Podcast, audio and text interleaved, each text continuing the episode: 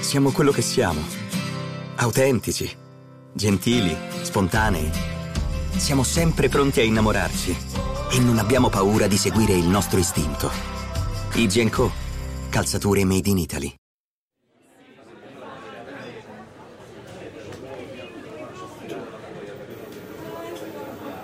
L'allarme lo ha appena lanciato la MIT Technology Review. C'è un'app online che in un clic trasforma qualsiasi donna in una porno attrice agli occhi del mondo intero. La sigla e ne parliamo.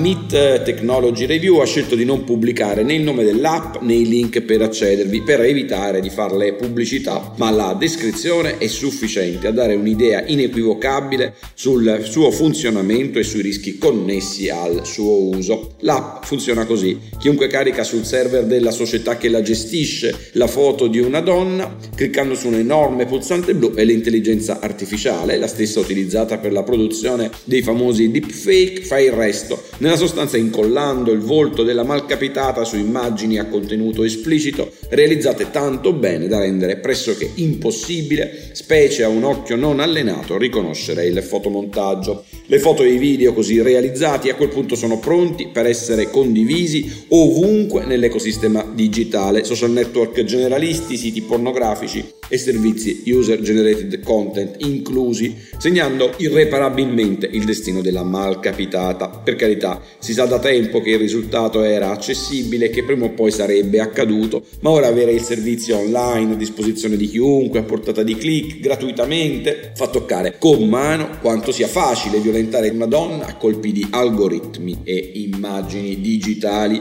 Basti pensare che secondo una ricerca USA il 95% delle immagini attualmente in circolazione create attraverso un deepfake è a carattere pornografico. E il successo di pubblico dei servizi di questo genere è a dir poco significativo. Uno degli ultimi siti basati su questo genere di tecnologia ad agosto ha totalizzato, prima di essere chiuso, quasi 7 milioni di visualizzazioni. Lo scenario è semplicemente insostenibile perché dopo che una delle immagini o dei video prodotti utilizzando l'app in questione entra in circolazione nell'ecosistema digitale, non c'è niente, ma niente davvero che si possa fare per restituire alla vittima il pieno controllo sulla sua identità, la sua vita, la sua dignità.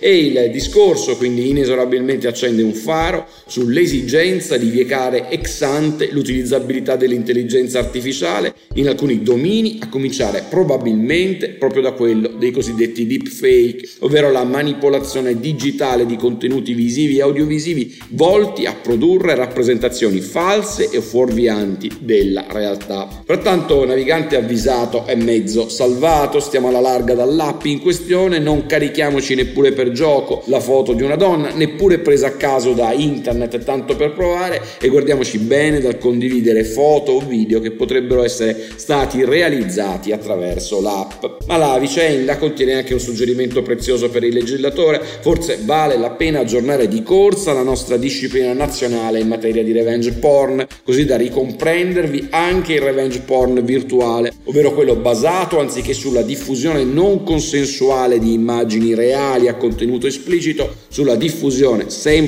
non consensuale di immagini fake a contenuto esplicito. Tanto per evitare che prima o poi il principio di tassatività che guida il diritto penale finisca con il produrre l'effetto drammaticamente paradossale di lasciare impunito chi decidesse di distruggere la vita di una donna, creando e offrendo al pubblico una sua immagine fake a contenuto pornografico. Alcuni stati americani sono già intervenuti in questo senso e forse vale la pena provvedere anche da questa parte dell'oceano. Buona giornata.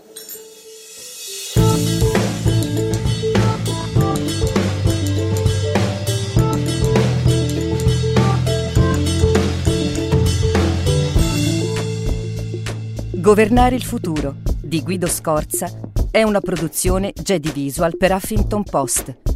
Sigla Indie Hub Studio.